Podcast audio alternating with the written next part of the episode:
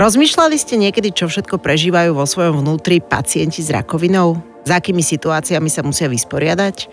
Moje meno je Vera Visterová a pozývam vás, aby ste si vypočuli podcastovú minisériu Intimne o rakovine, v ktorej sa rozprávame skutočne intimne. Vypočuť si nás môžete v podcastovom kanáli Aktuality.sk alebo odoberajte Intimne o rakovine v ľubovoľnej podcastovej aplikácii. Ďakujeme, že ste sa rozhodli si vypočuť ďalšiu časť nášho podcastu Intimne o rakovine. Doteraz sme sa venovali intimnému prežívaniu pacientov a dnes nám o dôležitej téme niečo viac povie pani doktorka Ivana Šarlinová, je sociálna poradkyňa a dnešnou témou je sociálne zabezpečenie pre onkologického pacienta. Ak dovolíte ešte pani doktorku, predtým ako vás pozdraví, ju predstavím. Od skončenia právnickej fakulty sa takmer 40 rokov aktívne venuje právu sociálneho zabezpečenia a medicínskemu právu, zdravotnému poisteniu a zdravotnej starostlivosti. Momentálne pracuje v nemocnici, kde pri riešení nepriaznivej sociálnej situácie onkologických pacientov pomáha pacientom, aby sa po skončení hospitalizácie mohli vrátiť do svojho domáceho alebo iného prírodzeného prostredia, kde bude o nich postarané a aby túto starostlivosť zvládli zvládli aj ich príbuzní alebo blízky. Pracuje tiež ako právnik pre sociálne poradenstvo v Líge proti rakovine, kde pomáha pacientom s rakovinou a ich príbuzným riešiť sociálne, nemocenské, dôchodkové, pracovné, ale aj iné právne problémy, ktoré ich zaťažujú popri svojej náročnej onkologickej liečbe. Pani doktorka alebo Ivanka, dobrý deň, vitajte. Dobrý deň, prejem. Ďakujem veľmi pekne za milé privítanie. My vám ďakujeme, že ste súčasťou týchto podcastov, veľmi si to vážime. My sme sa v minulých častiach rozprávali o intimite onkologického pacienta, no a aké možnosti ponúka sociálne zabezpečenie v tomto smere? Ja možno ešte trošičku to predbehnem, ešte dokončím ten svoj príbeh, že v podstate ja pred 13 rokmi som patrila medzi uh, šťastných ľudí, nehovorím, že teraz nie som šťastná, ale v podstate som mala všetko, úplne úžasné zamestnanie, úžasnú rodinu a milujúceho manžela, synov a potom stačila jedna malá preventívna prehliadka, do ktorej sa mi ani veľmi nechcelo, do ktorej ma dokonca dokopala moja kolegynka v práci. No a potom nasledoval rad eh, všelijakých veľmi nepríjemných vyšetrení a odchádzala som s pečiatkou diagnoza rakovina. A e, v podstate tá diagnoza rakovina to je niečo, čo vám úplne zmení život. Je to nielen diagnoza pre pacienta, je to diagnoza pre celú rodinu a hlavne je to diagnoza na celý život. Lebo skutočne to je niečo, čo vám tak zásadne zmení život, tak si potom musíte upraviť svoje priority, že to, to keby som možno pred tými 13 rokmi si povedal, že budem robiť takéto niečo, tak si poviem, že nie, lebo som bola totálny workoholik a som musela dosiahnuť maximum vo svojej kariére, ale teraz som šťastná, lebo tá rakovina, ona vám priniesie aj niečo nové. Je to výzva. Je to lekcia. Áno, je to úžasná lekcia, aj taká aj pozitívna, aj negatívna, ale ona vám vlastne dá novú výzvu. A ja napríklad teraz som strašne šťastná, že robím prácu, ktorú milujem, že teraz tá práca má pre mňa význam, má zmysel a strašne si pamätám, keď pred tými 13 rokmi, keď som ešte sedávala na chodbách a čakala na tie vyšetrenia a, nemohla, a počúvala som tie príbehy jednotlivých pacientov a už tam som začala robiť to poradenstvo, tak mi to potom nedalo a zavolala som e, pani riaditeľke do Ligy proti rakovine a normálne natvrdo som sa tam nahlásila, povedala som, ja chcem tu robiť, chcem pomáhať pacientom a dúfam, že dodnes teda tvorím jedno z tých ohniviek e, členov Ligy proti rakovine, ktorí pomáhajú pacientom. Takže som veľmi rada, že dnes tu môžem byť. Cítite to ako taký svoj záväzok voči životu? Určite že, áno. Že pomáhate Určite áno. Pacientom? Ja v tých zamestnaniach, čo som robila doteraz, nie, že to bolo pro pacientské a pro klientské. A teraz hovorím, že teraz mám taký záväzok, že urobiť niečo fakt dobré, že čo, čo naozaj tým ľuďom pomôže a čo ich trošičku posunie dopredu a trošku možno vidia ten svet ešte krajšími očami. Aj napriek tomu, že majú takúto ťažkú diagnózu. Takže vy, áno, záväzok áno. Vy skutočne pomáhate pacientom, pretože je, je množstvo možností, akými sa dá onkologickým pacientom pomôcť a mnohí teda ani nevedia, nevedia, aké možnosti sa pre nich naskytujú alebo vôbec aké možnosti môžu využiť. Takže keby sme otvorili túto tému. Áno, určite rada ju otvorím a pokiaľ sa mi podarí odprezentovať nejaké informácie, ktoré dokážu pacienti neskôr využiť, tak budem neskutočne rada. Ja dokonca vo svojom zamestnaní aj v lige už ma volajú, že už nie som sociálny poradca, ale vybavovač. lebo, ja, lebo ja keď chytím, chytím nejakú vec, tak naozaj snažím sa ju dotiahnuť do konca a viem, že nie vždy tí pacienti majú silu to doťahovať, takže môžeme a pustíme sa teda do tých oblastí. Presne, presne, to som chcela povedať, že keďže ste si teda žiaľ uh, prešli tiež touto onkologickou diagnózou, tak viete, že v tom momente je najprv teda ten šok, potom tá beznádej kombinovaná s bezmocnosťou a smutkom a, a depresiou a všetky možné stavy.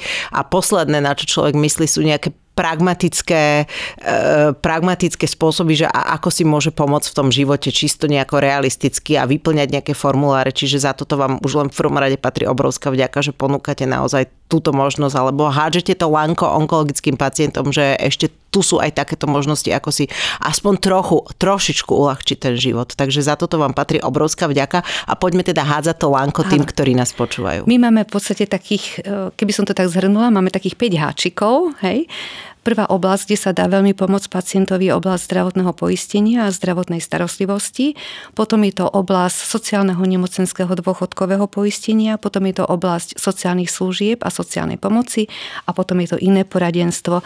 A plus ešte to šieste, tá, tá, ten háčik šiestý je ešte také, že finančná pomoc od rôznych nadácií, keď naozaj sa pacient dostane do veľmi nepriaznivej, hlavne ekonomickej finančnej situácie. Čo sa teda veľmi často to stáva. To sa veľmi často stáva, takže možno by som mohla začať tými jednotlivými oblastiami. Tak to by bolo skvelé. No tak skúsim, len obávam sa, že to bude trvať veľmi dlho, že, že či to stihneme všetko, ale skúsim byť veľmi stručná. Viete čo, ja si myslím, že to, že to vôbec neprekáža, že, že aj keby to trvalo veľmi dlho, lebo, lebo naozaj to, že to ponúkate takýmto rozumným spôsobom a človek nemusí tráviť hodiny na tom internete alebo na nejakom úrade, ale že vlastne sedí alebo stojí alebo leží a počúva to, myslím si, že už len, už len tým uľahčujete život. Takže nech sa vám páči. Tak ideme teda na tú prvú oblasť. Je to oblasť zdravotné poistenie a zdravotná starostlivosť. To je v podstate základ. Aby sa vôbec pacient dostal, onkologický pacient k svojej liečbe, je veľmi dôležité, aby nemal dlhy, čo sa týka zdravotného poistenia. Donedávna platilo, že e, pacient, ktorý má dlh v zdravotnom poistení, nemá nárok na celú potrebnú zdravotnú starostlivosť, ale má nárok len na neodkladnú zdravotnú starostlivosť. To bolo veľmi zle, lebo tým, že ja robím aj v nemocnici, ktorá lieči onkologických pacientov, sme sa stretávali s tým, že nie všetky zdravotné poisťovne boli ochotné uhradiť tú liečbu, ktorá bola poskytovaná pacientom a častokrát sa uhradilo len prvé vyšetrenie, ale diagnostika a následné kontroly už nebolo možné tomu pacientovi poskytnúť tak e, teraz ja sa stále hovorím, že chvála Bohu existujú aj rozumní ľudia a skutočne od 1. januára prešla novela, kedy onkologickí pacienti sú zaradení medzi pacientov s chronickými chorobami a eh, bola prijatá novela, kde sa povedalo, že pacient neplatič, teda ten človek, ktorý má dlh na zdravotnom poistení, má nárok nie len na neodkladnú zdravotnú starostlivosť, ale na celú zdravotnú starostlivosť majú pacienti aj s chronickými chorobami. To znamená, už naozaj naši onkologickí pacienti, aj keď majú dlh možno vlastnou vinou, možno nie vlastnou vinou, ale nemusia sa báť a dostanú potrebnú zdravotnú zdravotnú mhm. starostlivosť mm-hmm. tak, ako ju potrebujú. Hovorím, to je jedno velikánske plus. Je to malilinká úprava v zákone, ale pre onkologických pacientov veľmi významná. Takže ja vždy aj radím našim pacientom, aj keď majú dlh, a aj keď to napríklad e, ešte nemajú diagnostikované, že už sú onkologickými pacientami, vždy im hovorím, choďte do zdravotnej poisťovne, skúste si upratať tento dlh, dohodnite sa na splátkach, lebo to je zase to, čo vám otvára tie dvere na tú potrebnú zdravotnú starostlivosť. A je dobre, keď už je to riešené, keď už to človek nemá niekde v hlave a nemusí nosiť ten problém, že ešte niekde niečo dlžím niekomu, lebo raz môže priznať mňa exekúcia a ešte viac to môže zmeniť ten môj sociálny status ako onkologického pacienta. To je taký prvý základ. Zo zdravotného poistenia tam je tých e, foriem pomoci trošičku viacej, okrem teda tej zdravotnej starostlivosti, ktorá môže byť poskytnutá majú pacienti nárok aj na lieky, majú nárok na zdravotnícke pomôcky, e, majú nárok napríklad na kúpeľnú liečbu. Aha. Tie zdravotnícke pomôcky, tam je to každý, každé tri mesiace sa mení katalóg, ale napríklad pri rakovine prsníka je to nárok na epitézu, je to nárok na zdravotnú podprsenku. Stomici uh-huh. majú nárok na stomické pomôcky. Samozrejme sú tam aj doplatky pacientov, že nie všetko je plne hradené. Treba napríklad... Parochne? Parochňu. Parochne, tam sa hradí zo strany zdravotnej poisťovne okolo 27 eur, čo je strašne málo. Zvyšok si dopláca pacient, ale tu zase musím tak trošičku pripomenúť, že Liga proti rakovine poskytuje onkologickým pacientom parochne bezplatne, takže majú možnosť si vybrať takú parochňu, akú chcú, či už z prírodzených alebo umelých vlasov a v podstate nemusia byť zaťažení finančne doplatkom na nejaké parochni, ktorú by si vybrali, keby ju mali predpísanú zo zdravotného poistenia. Takže to sú vlastne také základné veci. Potom je to nárok napríklad na tú inovatívnu liečbu. Ústava zabezpečuje právo každému človekovi, aby mal právo na tú najkvalitnejšiu liečbu podľa tých najdostupnejších poznatkov. U nás to funguje takým zvláštnym systémom, že áno, bola prijatá krásna novela, ktorá mala sprístupniť tieto inovatívne lieky onkologickým pacientom, ale hneď bola urobená aj brzda, že bol stanovený určitý finančný limit pre zdravotné poisťovne, ktoré majú, ktoré majú možnosť použiť na túto inovatívnu liečbu a už som zachytila niekedy v marci, v apríli, v maji, že už všetky tri zdravotné poisťovne už prezentovali do médií, ale my sme si už finančné prostriedky minuli. Viete, takže hovorím, na jednej strane pekná úprava, ale na druhej strane, pokiaľ bude takáto limitácia, tak je to úplne zbytočné a toto napríklad ja vidím ako veľkú oblasť, kde sa dá ešte strašne veľa robiť a pomôcť onkologickým pacientom. Lebo tá inovatívna liečba má niečo do seba a naozaj niekedy je to možnosť takého, takej tej poslednej záchrany pre toho onkologického pacienta. Čo je inovatívna liečba? Inovatívna liečba, áno, inovatívna liečba Jednoducho vysvetlím, všetky lieky, ktoré používame v liečbe, sú katalogizované. Je katalóg zdravotníckých pomôcok, katalóg liekov, ktoré sú hradené na predpis zo zdravotnej poisťovne. Na tieto máme všetci nárok, pokiaľ máme samozrejme tú zdravotnú indikáciu. Ale potom sú lieky, ktoré my ešte nemáme zavedené do tohoto katalógu, ale môže ich zdravotná poisťovňa na výnimku povoliť. Aha. Najčastejšie sú to lieky, ktoré prejdú nejakým procesom klinickým skúšaním a ktoré schváli Európska lieková agentúra. A to sú lieky, ktoré môžu môžu pri určitej indikácii pomôcť a zdravotná poisťovňa ich môže schváliť. A zase zdravotná poisťovňa môže, stále budem hovoriť, to môže. Môže a nemusí. Viete, stále je to také autoritatívne postavenie tej zdravotnej poisťovne. Nemám peniaze, tak neschválim. A ten človek, chudák, onkologický pacient niekde, zase niekde na konci. My keď sme aj pripomienkovali z Ligy proti rakovine túto novelu, tak stále sme hovorili, že to slovičko môže by malo odtiaľ vypadnúť. Keď raz má niekto zdravotnú indikáciu a splňa podmienky pre ten inovatívny liek, malo by mu to byť e, priznané. Hej. Mal by mať právo aj na takúto liečbu, aby si zachránil svoj život alebo skvalitnil aspoň nejakým spôsobom ten svoj život. A to zase, ináč to prispieva k tej bezmocnosti, a toto keď hovoríte. Tak. A zase no. na druhej strane, viete, keď e, ja budem, a robila som aj zdravotnej poisťovne, a keď máte dať peniaze na dvojmiliónový liek jednému pacientovi a ešte sa musíte postarať aj o x ďalších pacientov, tak tedy naozaj ja rozumiem tej zdravotnej poisťovne, že veľmi zvážuje, že či tie 2 milióny napríklad na ten liek dá, lebo ostatných pacientov môže odložiť. Ale to nie je systémové riešenie. Existuje viac spôsobov, ako by sa to dalo riešiť, ale to je zase na inú debatu. To je na iný podcast. Áno. Presne tak, ja to verím, že niekedy sa podarí dojsť k týmto riešeniam. Uvidí, ja, som, ja som väčšiný optimista. Ano? Ja verím, áno, ja verím, že sa to určite raz podarí. Určite áno. Tých onkologických pacientov je tak veľa, ten tlak vlastne na riešenie tejto situácie naozaj je silný, takže verím, že naozaj, ale hovorím, ja som väčšiný optimista s ružovými okuliarmi, tak ono sa to podarí. Ide to po maličkých krvočikoch, ale ide to naozaj.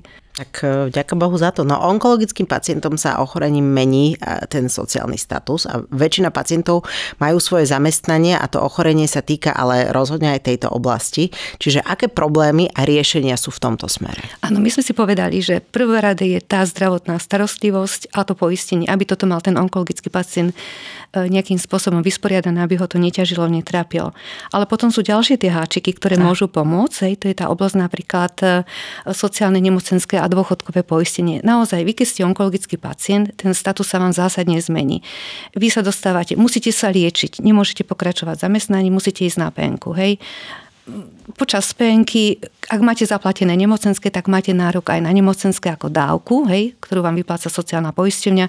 Ak niekto napríklad nemá zaplatené nemocenské alebo nesplňa podmienky, bohužiaľ zostane úplne bez príjmu. Takže vy musíte nejakým, ten príjem váš sa zníži možno niekedy nemáte ani žiadny príjem a ostanete odkázaná na svoju rodinu, alebo keď nemáte rodinu, tak máte obrovský problém. Takže v tomto prípade je toto nemocenské. Pokiaľ naozaj už je onkologické ochorenie také, že je predpoklad, že ten nepriaznivý zdravotný stav bude trvať najmenej rok a pri onkologickom ochorení takmer pri každom je takýto predpoklad, tak zase chválim niekoho, kto prišiel z novelov zákona, že už dnes sa dá požiadať o invalidný dôchodok, ktorý akousi náhradou toho príjmu aj počas behu nemocenského. Teda to znamená, že vy nemusíte tak, ako doteraz to bolo, že musíte čakať rok, kým sa vám vyplatí nemocenské, lebo tá podporná doba na výplatu nemocenského je 52 týždňov. Dnes už nemusíte čakať rok, ale už aj keď e, máte naozaj ten nepriaznivý zdravotný stav, už aj po pol roku napríklad môžete požiadať o invalidný dôchodok a dokonca môžete poberať aj nemocenské a invalidný dôchodok. Takže napríklad toto je jedna z ciest, ako riešiť tú nepriaznivú finančnú situáciu, že naozaj človek ide, o invalidný dôchodok sa žiada v sociálnej poisťovni, treba sa pripraviť na kopec papierov, treba si rezervovať kopec času a byť veľmi trpezlivý, pretože naozaj zase je ďalší problém, že posudkových lekárov vo všetkých inštitúciách je veľmi maličko. Čiže takže sa to dlho čaká. Dlho sa čaká na posúdenie, niekedy sa čaká 3, 4 aj 5 mesiacov, kým v podstate povedia, že či ste alebo nie ste invalidní. A potom vlastne to ide na ústredie sociálnej poisťovne, kde sa zase robí výpočet sociálnej poisťovne toho dôchodku, takže niekedy dostanete rozhodnutie aj pol roka po podaní žiadosti. Ešte toho pol roka ešte hovorím, že ani to ešte není až tak veľa, lebo teraz budeme si hovoriť aj o inej oblasti, posudkoví lekári úradu práce, sociálnej veci a rodiny. Mám konkrétny prípad, kde mamička má postihnutého syna, veľmi, je nevidomý alebo len veľmi slabo vidia si veľmi potrebuje kompenzačné zdravotnícke pomôcky a rok čaká na posúdenie tohoto syna. A to chlapča chodí do školy a potrebuje, aby mohol študovať, potrebuje tú zdravotníckú pomôcku. Viete, a toto, toto sú také, že na jednej strane sa strašne tvárime, ako vieme pomôcť tým našim pacientom alebo ľuďom, ktorí sú na to odkázaní, ale na druhej strane sú také nejaké administratívne, byrokratické prekážky, že po dlhom čase sa síce dostanete, ale možno už niekedy to nie je ani aktuálne.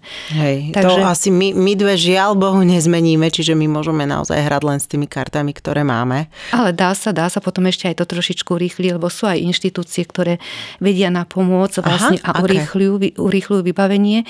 Ja napríklad robím aj pre úrad komisárky so zdravotným postihnutím a tam, keď takýto človek podá podnet, tak potom úrad e, kontroluje, z akého dôvodu došlo k týmto prieťahom a zázračne sa celé konanie vie urýchliť. Viete, takže ono, ono sú ešte aj možnosti, len treba, aby o tom ľudia vedeli vedeli, Určite. aby využívali aj tieto inštitúcie, aby vedeli, na koho sa môžu obrátiť. Určite. A možno, že by sme ale mohli pripomenúť, že, že tá práca zasa má aj svoje opodstatnenie počas tej liečby, že niekedy na psychohygienu pomáha človek príde na iné myšlienky. Samozrejme finančne tiež asi to nie je úplne zanedbateľný element. Takže je to také aj s Dankou, my sme sa rozprávali v tých predchádzajúcich podcastoch, že ona bola vlastne stále aj počas liečby bola stále aktívna pracovne a že ju to v podstate nejakým spôsobom držalo aj psychicky, mentálne nad vodou. Viete čo, áno, ale ono je to veľmi individuálne. Je to individuálne. Je to veľmi individuálne, lebo keby som to mala brať podľa seba, tak ja som si nabalila práce, mám 5 zamestnaní, hej. a popri riešení tých iných vecí nemám čas myslieť na seba seba neriešim svoje zdravotné ťažkosti. Nehovorím, že by som sa zanedbávala, to určite nie. Chodím na pravidelné kontroly, ale, ale akože neriešim, hej, že čo príde, bude, hej, ja som asi taký typ človeka. Ale sú aj onkologické ochorenia, kedy naozaj nemôžete vykonávať tú svoju prácu a naozaj nie je dobré, aby ste nastúpili do zamestnania, alebo máte výraznú zníženú imunitu napríklad počas chemoterapie. Už aj samotná doprava do zamestnania je pre vás veľmi vysoko riziková. A aj to vôbec, že čakáte v tých nemocniciach je pre vás rizikové. Jasne. A tedy je veľmi dobre, keď naozaj človek môže byť byť doma na tej PNK a môže doma oddychovať. Zase druhý problém je, že keď aj ste na PNK, hej, že vám um, obodný lekár alebo v nemocnici lekár vystaví PNK, tak je dobre, že ste doma. Aj podstatou tej PNK je, že aby ste boli doma, aby ste sa liečili. Ale na druhej strane je zase strašne zle, keď vás niekto zavrie medzi štyri steny a ste doma a teraz to všetko na vás začne padať. No. A tedy je veľmi dobré, aby onkologický pacient vedel, že môže využiť a požiadať svojho lekára o vychádzky počas PNK. To znamená, že najčastejšie lekári dávajú počas penky vychádzku dve hodiny do obeda, dve hodiny po obede, aby skutočne ten človek nebol zavretý doma, aby sa dostal trošičku von, aby prišiel aj na iné myšlienky. V odôvodnených prípadoch, keď napríklad je už um, veľmi zlý ten zdravotný stav, že sú to už také vyššie štádia onkologického ochorenia, alebo napríklad, že to onkologické ochorenie má dopad na psychiku a že už naozaj tam treba aj tú psychickú podporu, tak lekár vie dať aj tzv. neomedzenú PNK. Že v podstate v tom prípade môže ísť pacient kedykoľvek v priebehu dňa alebo aj v noci, keby potreboval. Ide von na vychádzku a keby prišla aj kontrola zo sociálnej poisťovne, mm. tak v tomto prípade je to ospravedlnené a nepríde o to nemocenská, nedostane ani pokutu zo sociálnej poisťovne. Mm. Ale napríklad veľmi často sa stretávam s tým, že som na penke, mám napríklad vychádzky, alebo treba nemám vychádzky a príde mi na kontrolu mm, zo sociálnej poisťovne, mm. že čo mám robiť jej, lebo napríklad som tvrdo spala, alebo som musela zaviesť deti do školy, na krúžky, alebo som napríklad osamelý rodič, alebo som si musela ísť nakúpiť. Oni sú dosť ako na toto prísni, oni naozaj, pokiaľ nie sú stanovené vychádzky a prídu k vám na kontrolu a nenajdú vás doma, nechajú vám schránke listoček, do niekoľkých dní musíte uviezť dôvod, pre ktorý ste neboli prítomná v tom prostredí, ktoré ste mali nahlásené ako pobyt počas nemocenského. A vtedy ja hovorím, že ak je niekto osamelý, tak eh, ja naozaj nevyžijem z lásky, hej, ja, ja si musím ísť niekedy nakúpiť tie potraviny, musím si ísť aj niekedy niečo vybaviť a tedy je veľmi dobre, keď takýto človek ide napríklad oloží si účtenku z toho obchodu, lebo Aha. tam je ten doklad údaj o čase, kedy som bola, alebo aj potvrdenie o nejakom vybavovaní nevyhnutných záležitostí. To všetko ospravedlňuje a nezoberú tomu človekovi nemocenské. Alebo keby napríklad osamelá matka ide s deťmi e, na nejaké krúžky, ktoré naozaj tie deti navštevujú a je potrebné, aby ich navštevovali. Však choroba neznamená, že sa zastaví svet celej mojej rodine, tak tedy doniesť treba napríklad potvrdenie zo školy a to je takisto spravedlniteľné. Alebo napríklad, keď ja, ja spím ako, ako medveď Dudek. v zime, áno, mňa nezobudí ani, ani možno nejaká hiltka, keby mi tam vrtali, tak treba dokladovať, ja som svedectvami e, susedov alebo nejakých e, iných osôb, ktoré bývajú v blízkosti, že naozaj v tom čase som bola doma. To už nie vždy chcú uznať, ale to je tiež jedna z ciest, lebo naozaj sa to môže stať, že spínkáte, lebo ste unavená a nepočujete počujete zvoní ten zvonček. Takže napríklad toto sú problémy, ktoré vznikajú počas penky. Ja tedy ešte napríklad aj veľmi upozorňujem svojich klientov, aj keď radím cez onkoporadňu, že keď žiadate o invalidný dôchodok, nezamerajte sa len na svoje onkologické ochorenie. Prečo? Lebo posudkový lekár dnes už neprivoláva žiadateľa o invalidný dôchodok do komisie, tak ako to bolo v minulosti. Dnes sa to robí len na základe tých papierov, ktoré sú tam. A posudkový, viete, ono je, co je psáno, to je dáno. Hej? On, mm-hmm. ten posudkový lekár, samotná diagnóza ešte nehovorí, aké máte reálne ťažkosti, to je len diagnóza. A on tam vidí len to, čo je napísané. A vždy, keď napríklad príde za mnou pacient onkologický, že chce žiadať o invalidný dôchodok, ja mu poviem, prosím vás, choďte za pánom doktorom alebo pri najbližšej kontrole mu povedzte, nech vám napíše detálnejšiu správu, lebo keď máte problémy, že horko ťažko vyleziete hore schodmi, hej, ste dýchaviční, boli, boli vás celé telo, hej, máte problémy také onaké, a na konci, keď vy poviete, že tomu lekárovi, no ale však musím nejako s tým vydržať, tak nie je dobré, aby ten lekár v rámci subjektívnej anamnéze napísal, subjektívne cíti sa dobre. Hej. No necítim sa dobre. A ten posudkový lekár nevyčíta tie vaše ťažkosti. Takže je veľmi dobre, keby mm, pacient sa nebal povedať lekárovi, idem si vybávať invalidný dôchodok, potrebujem naozaj detálnejšiu správu, lebo tá tvorí podklad pre posúdenie tej mojej invalidity z titulu onkologického ochorenia ale plus ten pacient by si mal zabezpečiť ešte aj ďalšie lekárske správy o ďalších ochoreniach, ktoré má a ktoré znižujú jeho pracovnú schopnosť. Akože pridružené nejaké. Ako nejaké mm-hmm. pridružené, pretože je úplne ideálne, keby sa pacient dostal s invaliditou na 70%. Do 70% ste len čiastočne invalidný dôchodca alebo čiastočne invalidná a tedy vám napočítajú dôchodok, robia krát napríklad 65 alebo 70% a tá výška toho dôchodku sa vlastne takto znižuje, hej, lebo je to len čiastočná ano. invalidita. Ale za všetky tie ostatné ďalšie zdravotné postihnutia, ktoré znižujú tú vašu zárobkovú schopnosť, môže posudkový lekár navýšiť tú invaliditu o plus 10%. To znamená, dostanete sa napríklad na 75 a vtedy sa dôchodok počíta tak, že napočítajú dôchodok a máte celých 100%. Je veľmi taký zaujímavý príbeh, čo mám, čo som tiež riešila v Lige proti rakovine. Volal mi taký strašne zlatý pán, záhraník, on bol taký hluchonemý, takže ťažšie sa mi s ním komunikovalo a preto si ho aj tak veľmi dobre pamätám, lebo kým sme sa dohovorili, to bol čas a volali sme skoro dve hodiny a nikto iný sa potom ani nedovolal. Ale podstata bola v tom, že on bol záhradník, vykonával aj túto prácu a žiadal o invaliditu z dôvodu hluchoty. A ja som sa mu snažila vysvetliť, že ako vám tá hluchota bráni, ako tá hluchota znižuje tú vašu prácu, tú schopnosť, schopnosť pracovať. pracovať. A on hovorí, no žiadno.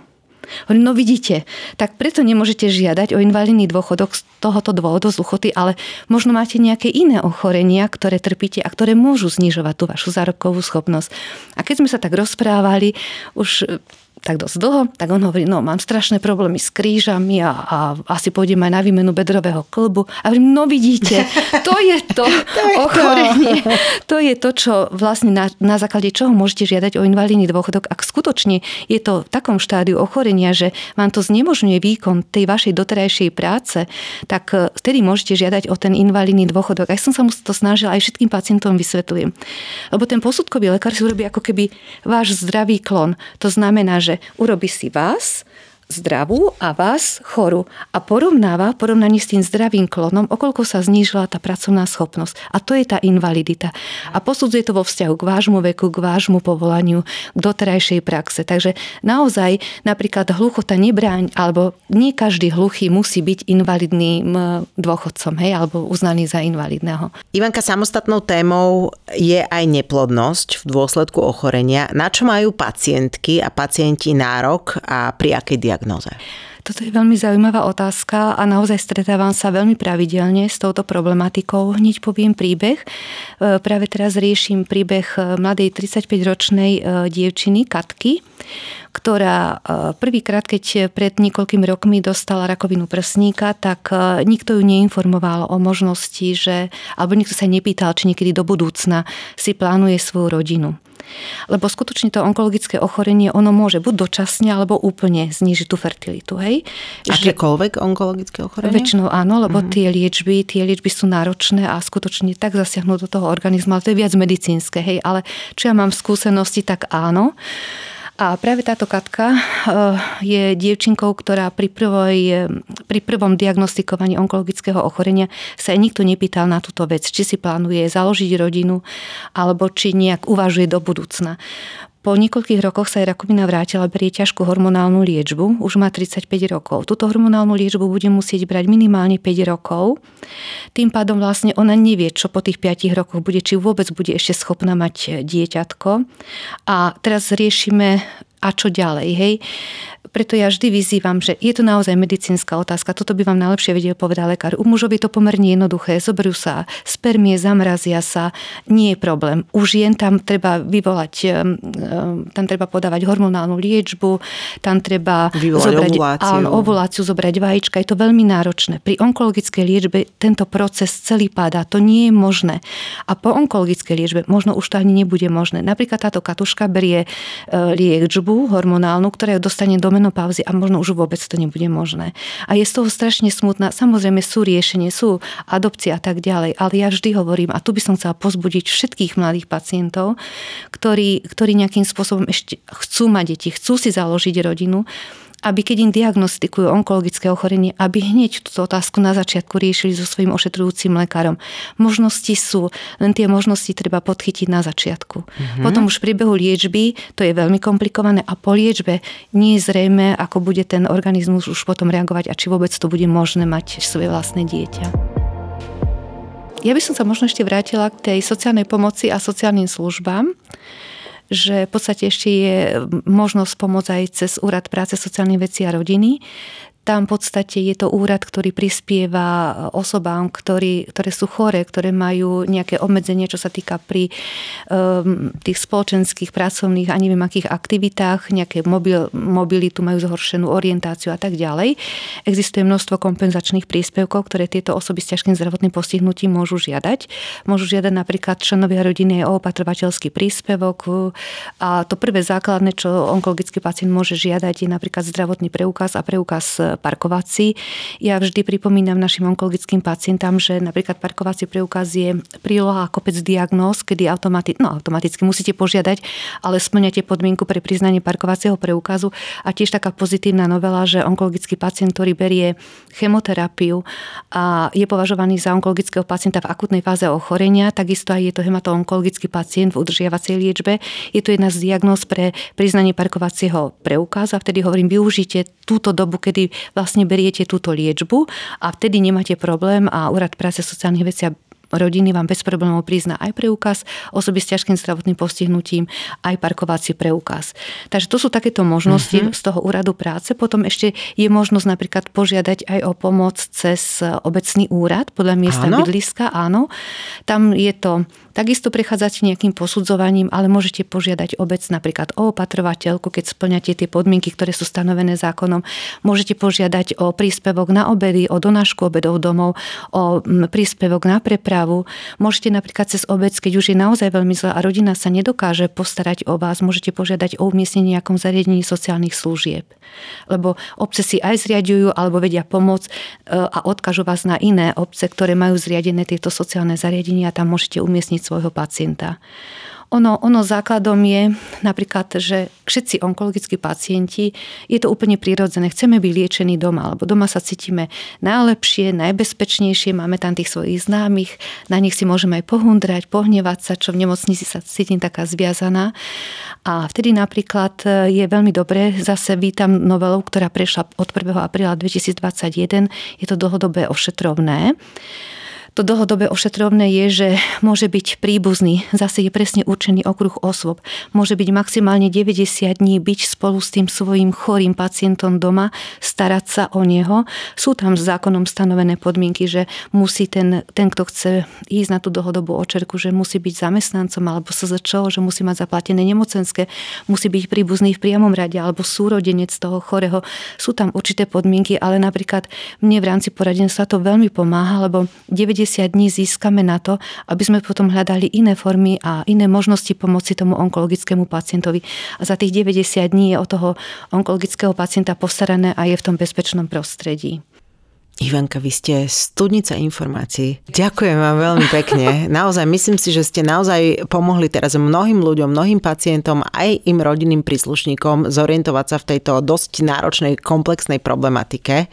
A za to vám naozaj veľmi pekne ďakujeme. A ak môžem, ja ešte len jedno slovičko na záver.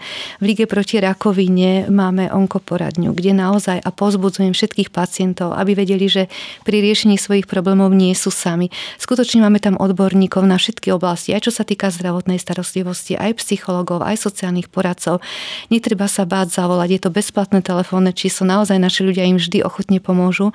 A teraz dokonca robíme aj aktivity, že šírime túto osvetu ešte aj ďalej, že chodíme vlastne do jednotlivých nemocníc a dávame tieto informácie o tých základných možnostiach sociálnej pomoci e, zdravotným sestram, pretože Aha. to sú ľudia, ktorým, ako, s ktorými ako onkologický pacient prídete prvý, s prvými do kontaktu. Hej, že presne. to sú prví ľudia, ktorých kontaktuje, cez nich sa objednávate, oni vás vlastne nejakým spôsobom usmerňujú. Takže teraz sa cez Ligu proti rakovine robia tieto vzdelávacie aktivity a veríme, že to pomôže, lebo čím viac sa to dostane do terénu, tým viac informácií budú dostávať títo onkologickí pacienti a si myslím, že sa im trošku zjednoduší život. Nie aspoň úplne, ale aspoň o niečo sa zjednoduší život a keď budú vedieť, že majú naozaj niekoho, kto im na druhej strane ochotne rád poradí, tak aj to je si myslím možno malé, ale také plus pre toho onkologického pacienta. Ďakujem vám veľmi pekne. A ja ďakujem veľmi pekne. Ďakujeme za rozhovor pani doktorke Ivanke Šarlinovej a ak potrebujete informácie alebo radu alebo pomoc v riešení zložitých situácií, ktoré sú vo vašom živote v súvislosti s diagnózou rakovina alebo sa chcete informovať ohľadom prevencie, bezplatná onkoporadňa Ligy proti rakovine slúži práve na váš najbližší kontakt s odborníkmi 0811 88 11 alebo poradňa zavináč lpr.sk. Majte sa pekne, opatrujte sa. Ďakujem veľmi pekne.